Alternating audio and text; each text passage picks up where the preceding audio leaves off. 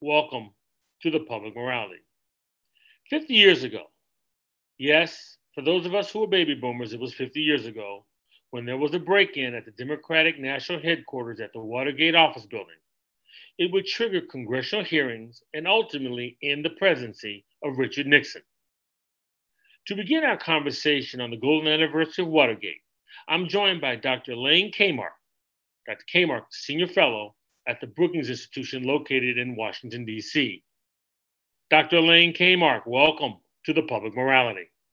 Thanks for having me, Byron. Hmm. Since the Watergate break in 50 years ago, it, it has been described famously uh, by Nixon Press Secretary Ron Ziegler as a third rate burglary. Others offered that the cover up was worse than the crime. But here we are 50 years later. How do you view Watergate? Well, 50 years later, Watergate still looks like a very serious abuse of power on the part of a president of the United States. Um, and I think that's the meaning of Watergate. It wasn't just the burglary, it was the entire operation of the Nixon White House and the Nixon Reelect Committee. Um, it was the speaking into Daniel Ellsberg's um, offices. It was, you know, it was hiding money. It was paying off the burglars. It was cash in Spiro Agnew's offices.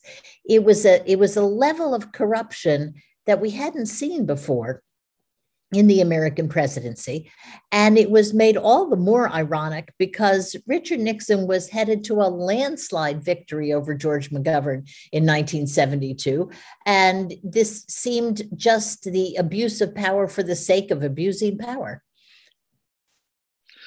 Well, you mentioned breaking into the Democratic National Headquarters seems like the ultimate nothing burger because looking back, it seems unlikely there would have been anything of significance there. And as you just said, in uh, and in June 1972, unlike June 1968, Nixon was clearly hit um, for for a landslide victory. It appeared.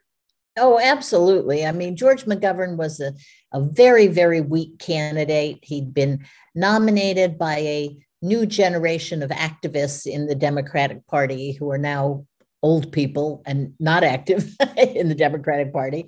Um, it was clear he was going to lose. He had alienated his nomination, alienated big, important Democratic power brokers like Mayor Daley of Chicago. Um, it was clear he was going to lose. And there, what the break in showed us was a mentality that, in fact, had been pervasive in the Nixon administration, which is that they could do anything they wanted, including breaking the law. And that's what was really that was really revealed. I think when John Dean testified before the Watergate Committee, he testified to, and I, th- I think this was his quote, a rot at the source uh, at the at the bottom of the Nixon presidency, and that rot was a certain arrogance um, that they were above the law. And that, I think, is the real lesson of Watergate. Nobody's above the law. And initially, e- even by media standards, it was not considered much of a story. I mean, Ben Bradlee, executive editor, admits the only reason, executive editor of Washington Post, I'm sorry, admits that the only reason the story appeared on the front page is because it was a slow news day and it happened at the Democratic National Headquarters and the story was given to two at the time unknown reporters bob woodward and carl bernstein and then cbs assigned a little known Lesley stahl to cover it in june 1972 no one thinks this is a big deal That's right. No one thought it was a big deal. And frankly, had it not been for the intervention of the deputy director of the FBI, um, who came to be known as, as Deep Throat, it was if it was not for him walking these two you know young reporters through the maze of the nixon administration it may very well have stopped there. Do you know what i mean? It may very well have stopped um, with uh, this third rate burglary. But frankly what was going on what we now know was going on is that here these two guys woodward and bernstein got us young kids they got assigned a nothing burger story, right? And however, as they began reporting on this, they noticed that, for instance, the people who had done the break in had ties to the president's reelection committee. Well, even that may not have been a very big deal. But what the what Deep Throat now um, who we now know was Mark Felt, who's since died, but he at the end of his life he said yes, he was the one. What he did was he walked them through um, all the information that they needed to see that this was a pattern of corruption and abuse of power that went deep into the Nixon administration and into the committee to reelect the president. And that's where that's where things got really interesting, right? That's if it wasn't for Mark Felt, I'm not sure that this would have ever been the major story and with the major consequences that it had. Hmm.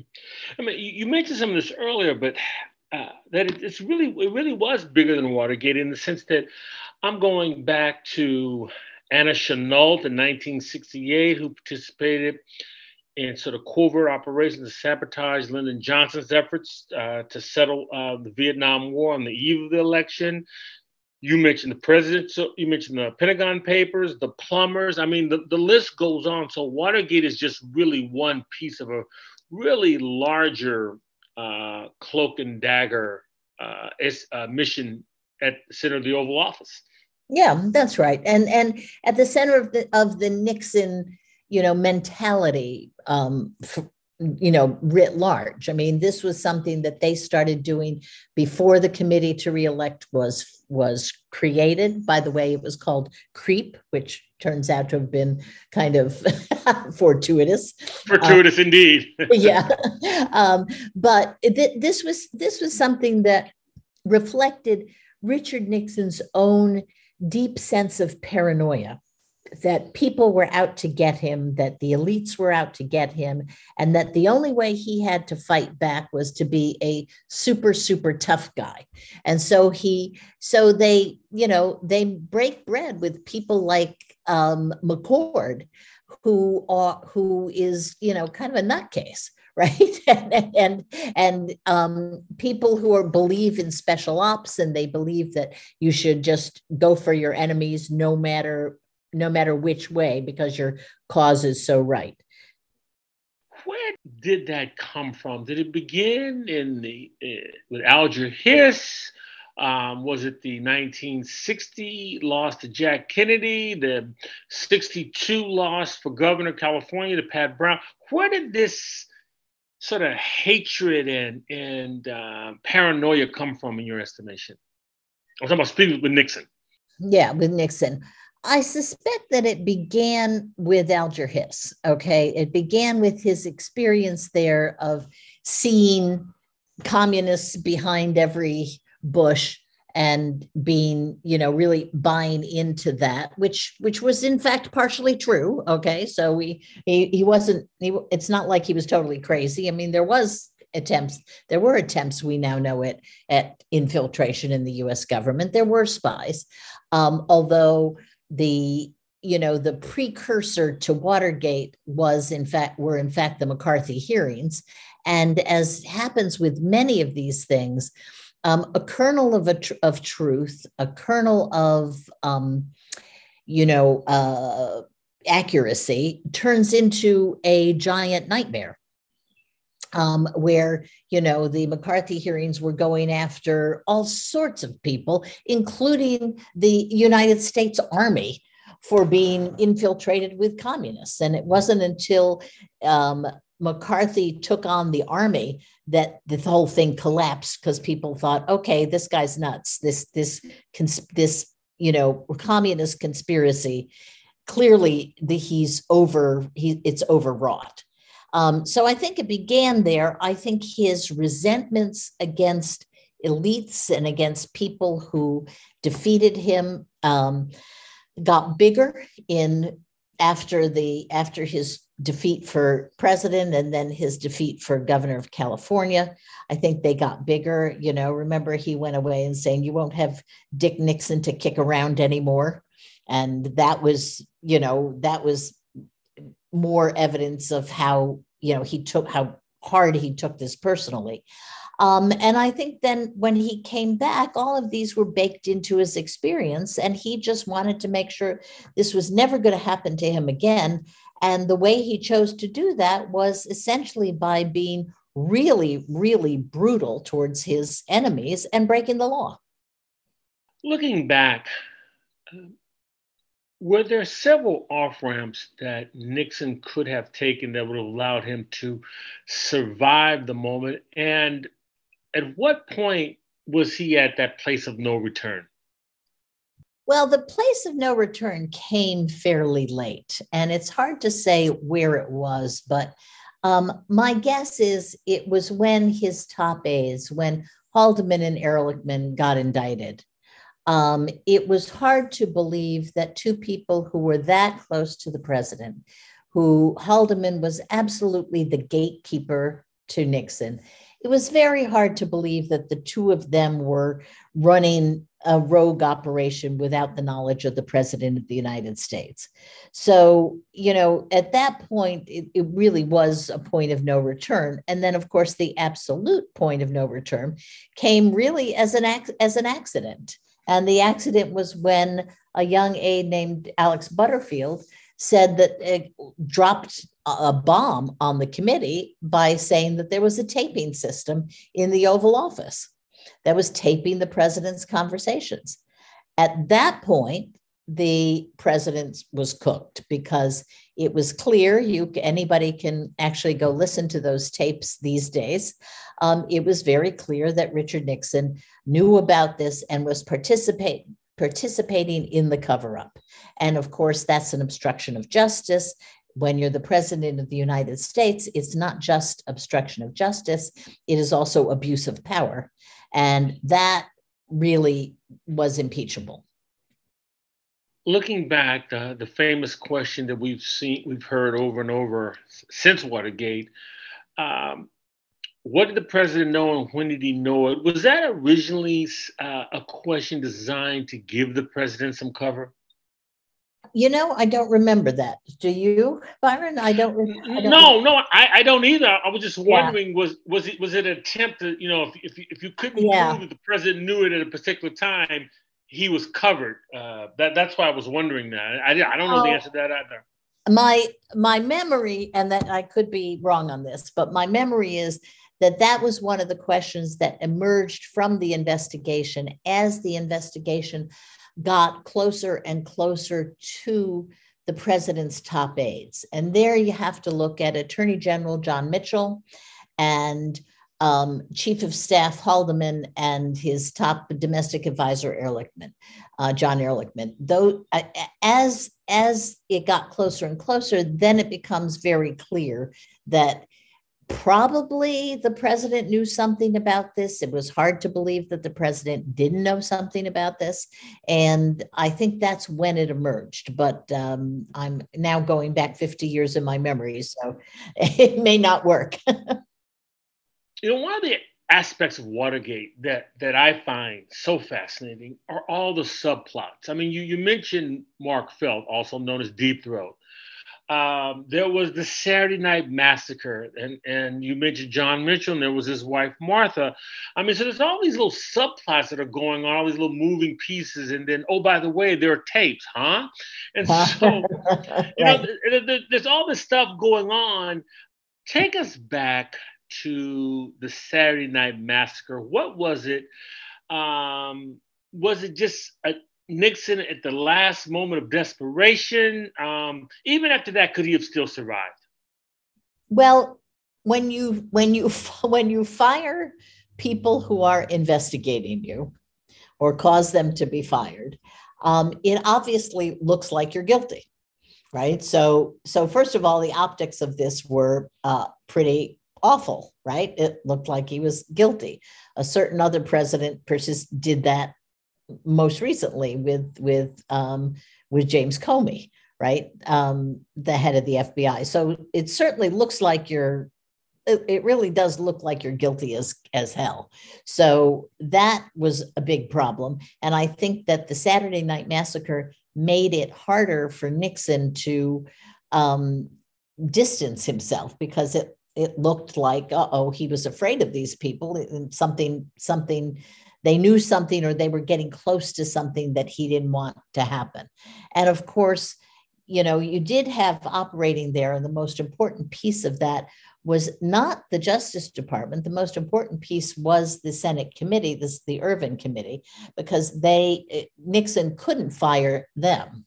And they simply went about their work even more convinced that um, something something was wrong.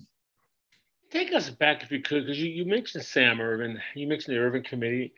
It, it seems like a, just a different era.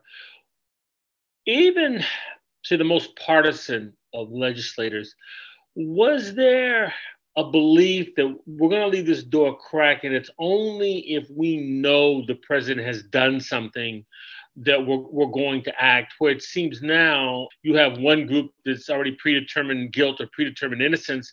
And was that just a different era? Is that is that just time? We just look at things differently because of time.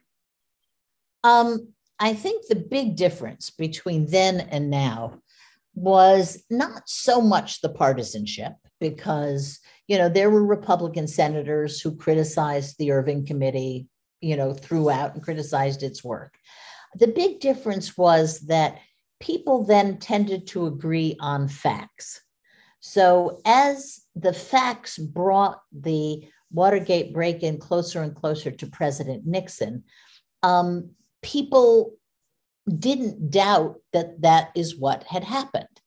Now you have a group of large group of Americans who cannot agree on the most basic fact, which is that Joe Biden won the 19 won the uh, 2020 election. And I think that that, and they have their own set of facts. I mean, to some of us, they seem completely absurd, right? That there was somehow, there were, what was the one we heard today? That there were uh, somehow the Italian military was interfering in the election. God knows why they would or how they would, but you know, there's a bunch of crazy stuff out there. And now the maybe it's the internet that allows people to put out crazy stuff that don't doesn't match reality and have a lot of people glom onto it and believe it and, and form an entire political you know movement around it that was not the case back in um, in the in 1972. In 1972, you didn't have an internet. You had three. You didn't even have cable news. Really, you had you had three major networks. You had people who reported facts that were uncovered by investigators, and it was a slow drip of the facts that, in fact, resulted in that day, right before Nixon resigned, when Barry Goldwater and two other Republican senators went to the White House and said, It's over. You don't have the votes to avoid an impeachment. Um, they're going to impeach you. And when the, it was the, remember, it was the Republicans who told Nixon, it's, it's over. You, you couldn't be, you can't be impeached. That is so different from today when, as we speak, you have Kevin McCarthy refusing to say publicly that um, Joe Biden is was a duly elected president of the United States. Um, even though Kevin McCarthy was angry at uh, Trump on January the sixth, today he's he's walked back and is trying to, you know, is playing into a set of false facts, and um, that is that is the big difference. It's the it's the it's the ability for two different groups of people that to maintain two different beliefs, um, not based on any factual, um, you know, knowledge. And I, I, guess some of that doesn't some of that go really fall on the shoulders of we the people because if polling said something, maybe I'm being cynical here, but if polling says something very different, then I, you'd get a different perhaps a different answer from Kevin McCarthy if if Joe Biden being president wouldn't get him primaried or some of his people primaried, he might say Joe Biden is president. So don't we the people bear some responsibility on how our elected officials uh, behave in critical moments? Well, yes and no. I mean, I, I want to, elected officials do have a, an obligation to lead. And so a Kevin McCarthy and a Mitch McConnell, who had they said consistently for the last year and a half what they said in the days right after the January 6th insurrection, right, was that this was a terrible thing and it was Donald Trump's fault. Had they maintained that, I'm not sure you would have had the same level of um, belief in the big lie that we have now. Um, the Republican Party stepped back. Let's face it, they stepped back from the truth. And in doing so, they gave more you know, more credibility to the big lie because they left it to mostly Democrats and to a handful of Republicans like Liz Cheney um, to uh, say no, no, no, this was this was a uh, this is false. Uh, Biden really did win the election, and Trump really did try to eh, have some role in, you know, trying to overturn a you know, an illegitimate election. So I, I do think that the leadership of the Republican Party has been really remiss in letting this thing go as far as it's gone. I'm going to read the final line from Nixon's farewell address before leaving um, the White House and have you comment on the other side of it. And he said, Never be petty. Always remember others may hate you, but those who hate you don't win unless you hate them, and then you destroy yourself. Unquote. I mean, this is clearly above my pay grade to understand, but it seems in a few words Nixon captures his modus operandi, or the opposite, the antithesis of it, and, and for most of his political career, this sort of culminates, in my view, as this sort of Shakespearean tragedy. I just want to know what your thoughts about those about those lines were. It's wow, really?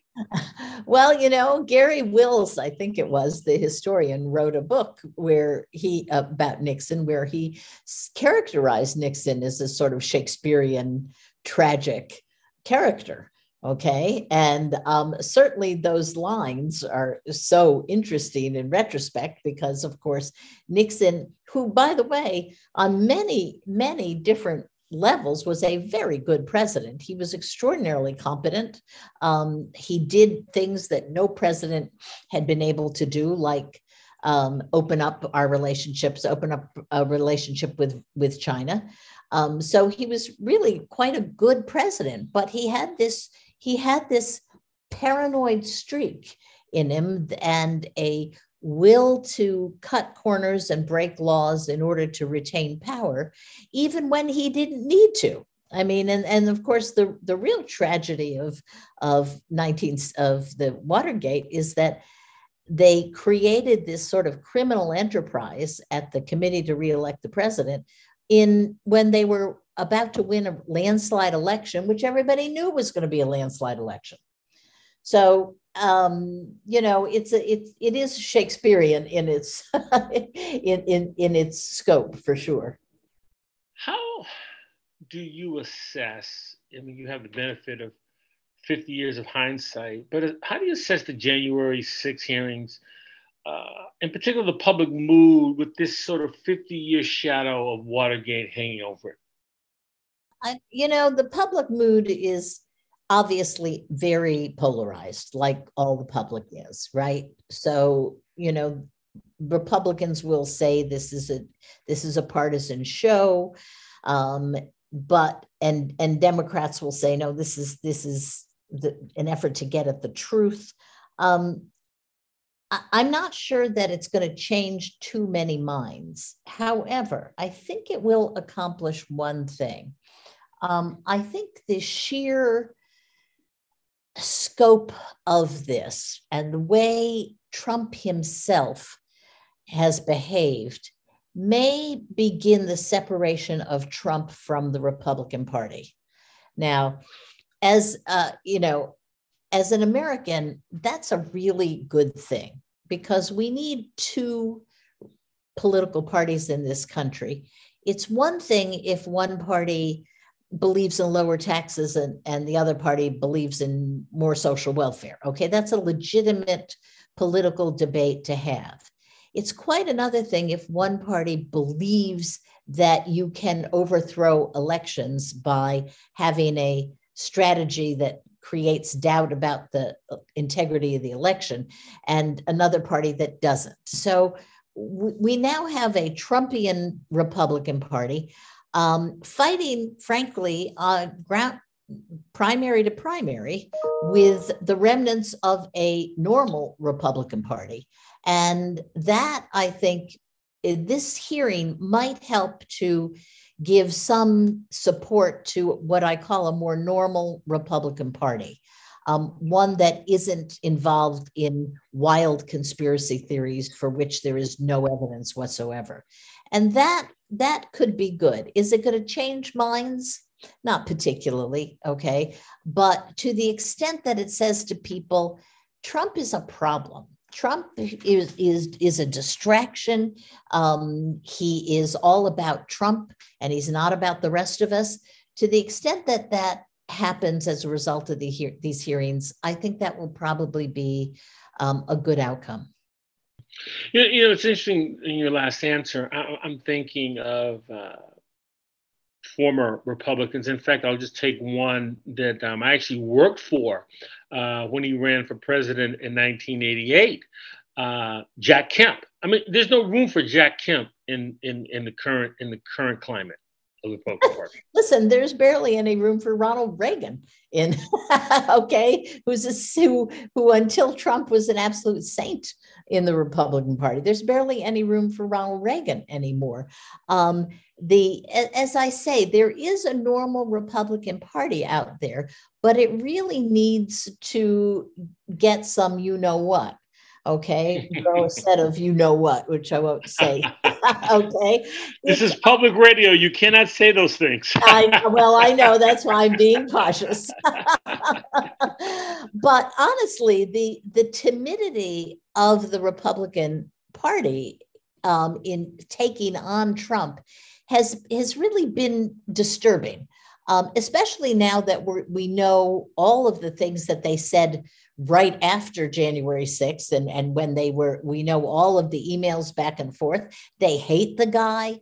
They know that the guy has got a screw loose. They know that he is not, it, he only is about him. He's really not about the rest of the Republican Party. They know all this stuff and they still I think, are abdicating their leadership responsibilities to say this out loud. Um, the Republican Party without Trump is actually a very strong political party. The Republican Party with Trump, I guarantee you, will go the way of the real minority party if they keep engaging in just um, conspiracy theories and paranoid things about the 2020 election. Well, you, you mentioned conspiracy theories and paranoia. It, I, am hearing you say to, to, tie this conversation together that there's a, a Nixonian spirit that sort of uh, pervades the party. yeah, well, you know, I'll add another data point. If you start with the Joe McCarthy was a Republican, Senator McCarthy. So if you start in the 50s, 1950 to 1952, where the is, is the McCarthy era, which ends with uh, because McCarthy basically takes on the army. And when he took on the army, he took on uh, President Eisenhower, which was who was one of the most popular presidents we've ever had. Um, so you you have the Republican Party for a period of time being completely cowed by Joe McCarthy until that bubble bursts. Then you have the Republican Party um, being completely in line with Richard Nixon until that the wrongdoing gets you know has light on it. Now you have a republican party that is dominated by donald trump and people are afraid to speak out against him. Well guess what? Somebody's got to do this. Right now it's liz cheney um, bless her heart as they say and it is also mike pence.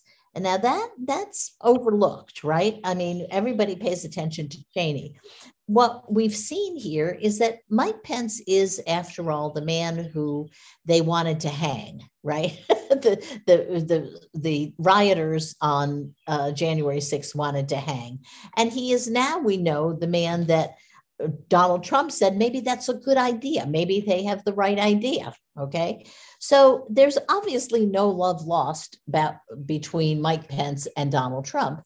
And a less well covered story than Liz Cheney is the fact that Mike Pence has been going around the country. He has been campaigning in many cases for people, for Republican candidates who Donald Trump was against. And the most notable was, of course, the uh, governor, the Republican primary for governor of Georgia, where um, Pence's candidate won big, and and um, Trump's candidate lost.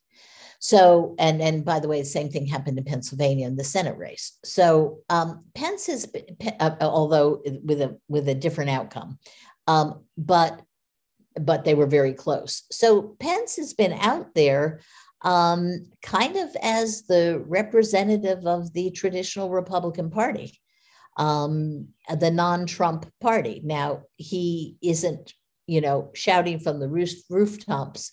Um, Trump is a bad man, but he is certainly by his actions showing us that um, Donald Trump is um, a real problem, and he doesn't doesn't agree with him. Well, it seems like a the shadow of Watergate still lingers.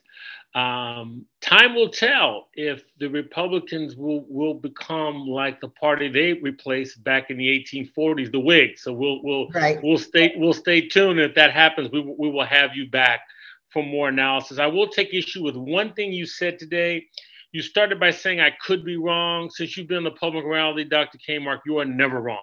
So, so I take issue with that one statement. But other than that, it's great to be in conversation with you again. Thank you for joining us on the public morality. Well, thank you for having me, Byron.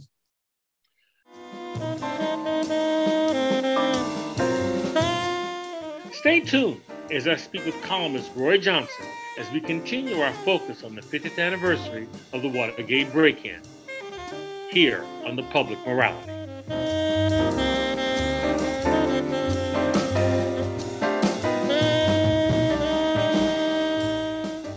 Welcome back. I'm joined by Roy Johnson, a longtime columnist and winner of the Edward R. Murrow Prize for Journalistic Excellence.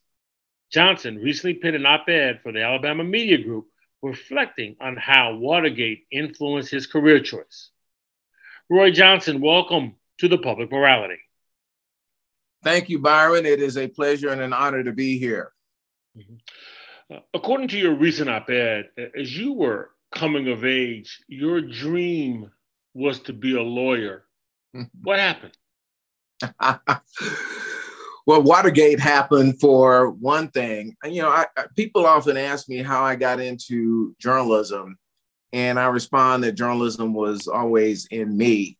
Uh, as I note in that uh, column, which uh, looks at the impact of the Watergate break in, which occurred when I was a sophomore in high school and kind of unleashed something that was likely uh, to a degree already there. I was editor of my junior high paper, which was really more of a, of a couple of pieces, pieces of paper on a mimeograph machine. And for folks who don't know what that is, they can, they can Google it.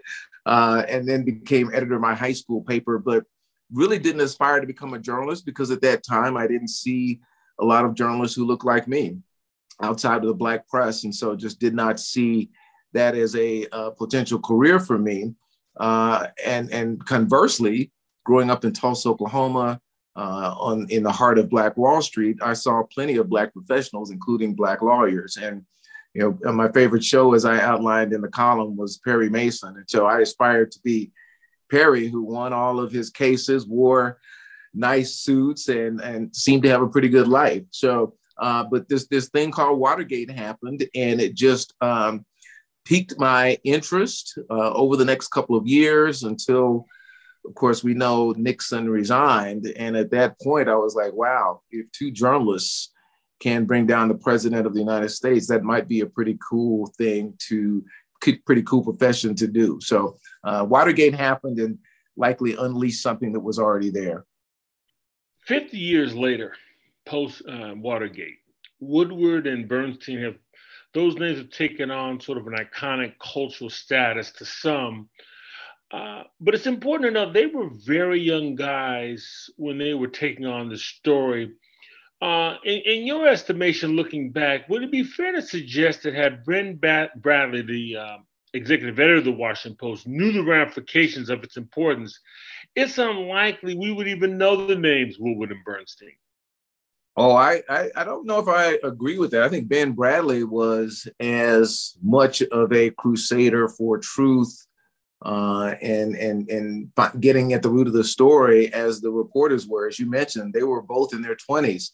Uh, Woodward was just 29 and Bernstein 28 when the break-in happened. But if if you read their book and followed the story, you know they they hit uh, roadblocks and and uh, walls and and potholes all along the way. They were challenged by Bradlee, no question. Any boss would challenge your reporters, uh, particularly once it became clear that the line was leading to the White House. So I think Bradlee played his role perfectly in that he challenged Woodward and Bernstein to have every T crossed and every I dotted so that when the dots did begin to connect, it was, you know, their, their facts were unassailable, that the connection was clear, and that the, the impact was, was certainly something that not just could happen, but should happen, but making sure that it was driven by the truth. And I'm sorry if I wasn't clear. What, I meant was if, if, Ben Bradlee had known the ramifications of this using uh, uh, Nixon language, this third rate break in um, would actually make its way all the way to the Oval Office, he might have given initially given the story to more senior Washington Post reporters. That's what that's that's what I mean. Oh, okay. Yeah, I mean that that that could be fair. Uh, it, it took a while. I mean, it was it was uh, it, it was a break in, but pretty quickly had ties to the campaign, and that one of the men who was arrested for the break in was found to have deposited twenty five thousand dollars in his account that was traced to the reelection, Nixon reelection campaign. So uh, I, I, think he had faith in his young reporters, and they certainly, uh, you know, renewed that and reinforced that faith by just being dogged reporters, by being diligent in their research, uh, and and not moving too fast. I think one danger we have as reporters sometimes particularly now in an era of instant news, of, of trying to be first without necessarily making sure that you're right, uh, is, is the tendency to move too fast. So uh, perhaps thank God there was no social media back then and that they were forced to just be diligent and make sure that every step of their journey was clear, correct, uh, and you know you're just just unassailable. I mean, you, you sort of uh, lead into my next question because we're, we're talking about uh, investigative journalism, uh, and especially it's not until you dig in if you know, as Gertrude Stein said, whether there's any there there. And sometimes you don't get anything. And so I guess part of my question to you um, that we're living in a time of journalism where it still professes to be the fourth estate, but there's no time for uh, or resources for invest for that investigative piece. As you as you said, it, it took a little time before Watergate became Watergate, and if if we're locked into immediate gratification, I don't know if we have the time to un, un, un, unpack Watergate in the same way. I beg to differ. I think that the resources are different. We are still seeing a lot of investigative journalists. Now let's remember, Watergate was a unique story. I mean, it was it was a very very unique story. Not every investigative uh, piece is going to have the kind of ramifications that it it had. But I think we're seeing uh, good, enterprising journalism all the time. A lot of times it is overshadowed by the need for immediacy. It is overshadowed by the 24 hour news cycle. It is overshadowed by uh, cable news and, and, and just the noise. But if you are a diligent reader, uh, it is not hard to find enterprising pieces. Uh, last year, our team won a Pulitzer for an investigative piece on the use of police dogs in Alabama and, and how they had been utilized to brutalize uh, African Americans. I mean, that was a Pulitzer Prize winning investigative piece. We, we did more uh, similar reporting today on a town here in Alabama that literally was using its resources to just stop and shake down motorists when they drove through town and, and raising millions in fines and confiscating property uh, to the extent that it changed laws. Uh, it became a national story. So I, I and I think there there is uh, there are resources now, and and people are uh, entities are very intentional about trying to find those pathways, those caves that are worth climbing into and and digging into. Just as readers, we just have to be more intentional about searching for them. And, and at the same time, uh, following up, if Watergate, uh, you could argue that a, that a similar Watergate has already occurred uh, in, in the moment, but if Watergate occurred today uh, against a sitting president, it's likely that the president's supporters would dismiss it uh, as fake news. In fact, that was in essence what the Nixonian team tried to do, but there were just too many drips. Um, your thoughts? Oh, exactly. There, but supporters aren't the law.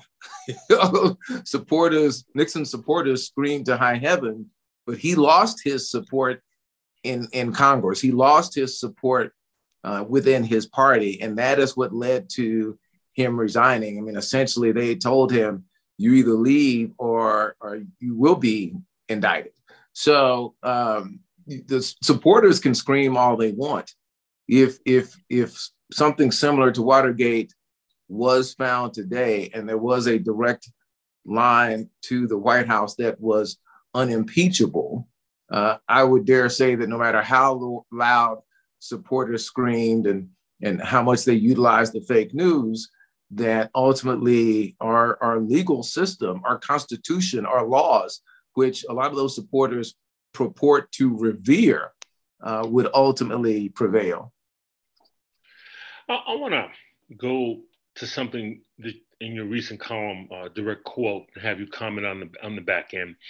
Uh, you wrote, in an era when too many treat the Constitution like the Ten Commandments, instead of a flawed document created by flawed men in flawed times, an era when our leaders stubbornly retreat to their respective party corners and throw rocks at each other rather than seek common sense, common ground. Uh, my question isn't your analysis a variation on an age old problem in that that has always been America's challenge, and only the methodology in which we throw the rocks has changed? There's there's certainly two components to the, uh, the, the the segment that you read. One is that too many people look at the Constitution, which you know, I think all Americans hold as, as the bedrock of our democracy, uh, but without recognizing that it was written by human beings at a time very different than today, and it was not a perfect document. So, and it was certainly not written for with, with any consciousness of the America we are today from a technological standpoint, from a media standpoint, from a business standpoint, from, from any standpoint uh, they could not have predicted conditions and, and forces at work today. So all everything they wrote, every word has to at least be guided through the prism of reality, the prism of today, and not held so sacrosanct that you know we believe that the people who wrote the Constitution were mind readers and and futurists who could have pre- predicted everything that was going to happen and written rules for that. We have to understand that that that we have to be flexible. We have to uh, look at look at the laws, look at the Constitution, and say, okay, what is the practical application of this today? And how might this need to be adjusted in order to reflect that reality? The second part about the rock throwing, I've been around for a few minutes, Byron, and and while I haven't necessarily been a uh, been steeped in political history, I've been an observer of history and of our time for a while, and and consider myself to at least be friendly with a number of people who have different beliefs, different political beliefs, different religious beliefs. And so uh, many of them, particularly those of a certain age, you know, older than 50 or so, say it is a little different now that when there was disagreement before, there was more of an effort to find some common ground and then go out later and get a drink, right? Go go out and go to dinner together. You know, yes, there's always been extremes on both sides, but for the most part, I mean, it took a bipartisan effort to create the Civil Rights Act of 64. It took a bipartisan effort to create the voting rights. It, ta- it, it takes bipartisan efforts to get things done that have a positive or, or at least intended to have a positive impact on the American people. So uh, I, well, there's always been disagreement, I don't think there's been the the retrenching into the corners and throwing rocks from afar and just the refusal to entertain anything beyond what is in my heart, what is what I believe and what I want. I do think that we are at a different place and time, and that's unfortunate. Mm-hmm. And see, and the reason I raise that is because it seems uh, that that makes the emergence of a, I'm using in quotations, a Watergate more difficult to achieve for the very reasons you mentioned, because I can't see Mitch McConnell um, in the same role as Barry Goldwater going down to tell Donald Trump, you don't have the votes. It, it, it's a hypothetical. I mean, I you know we can we can speculate. All it's day. if history. Yes, about, it's absolutely if one, history. One one man in one at one point in time. Uh, it, it, at some point, though, Mitch might be forced to. I mean, if if the if the reporting, if the facts are such that um, he has no choice, then either he goes or somebody goes. Look look at what is happening now after more than a decade of entrenchment on gun reform. It at least appears as we speak that something may emerge from Congress that is at least the beginning of a bipartisan effort at gun reform.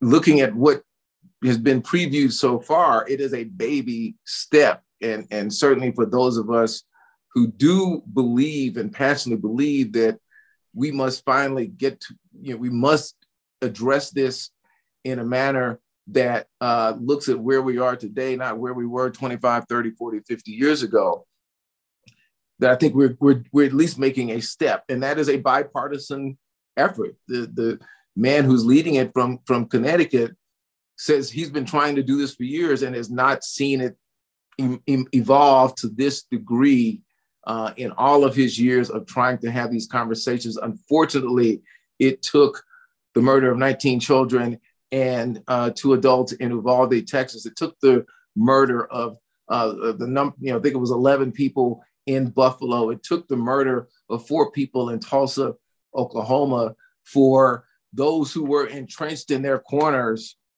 to finally say, okay, because the preponderance of American people want this.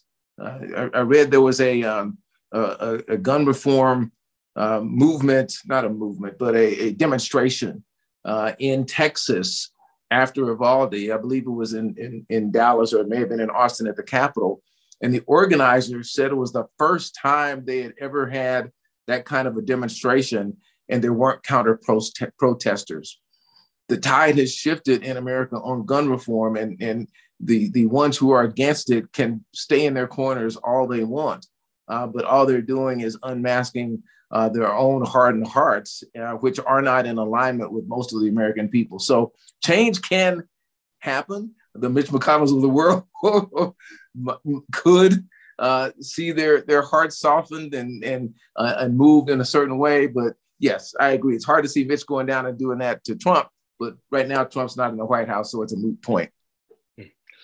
Uh, well, with, with, apologies to uh, Perry Mason, it sounds to me uh, as you made the right decision to follow your heart and become a journalist.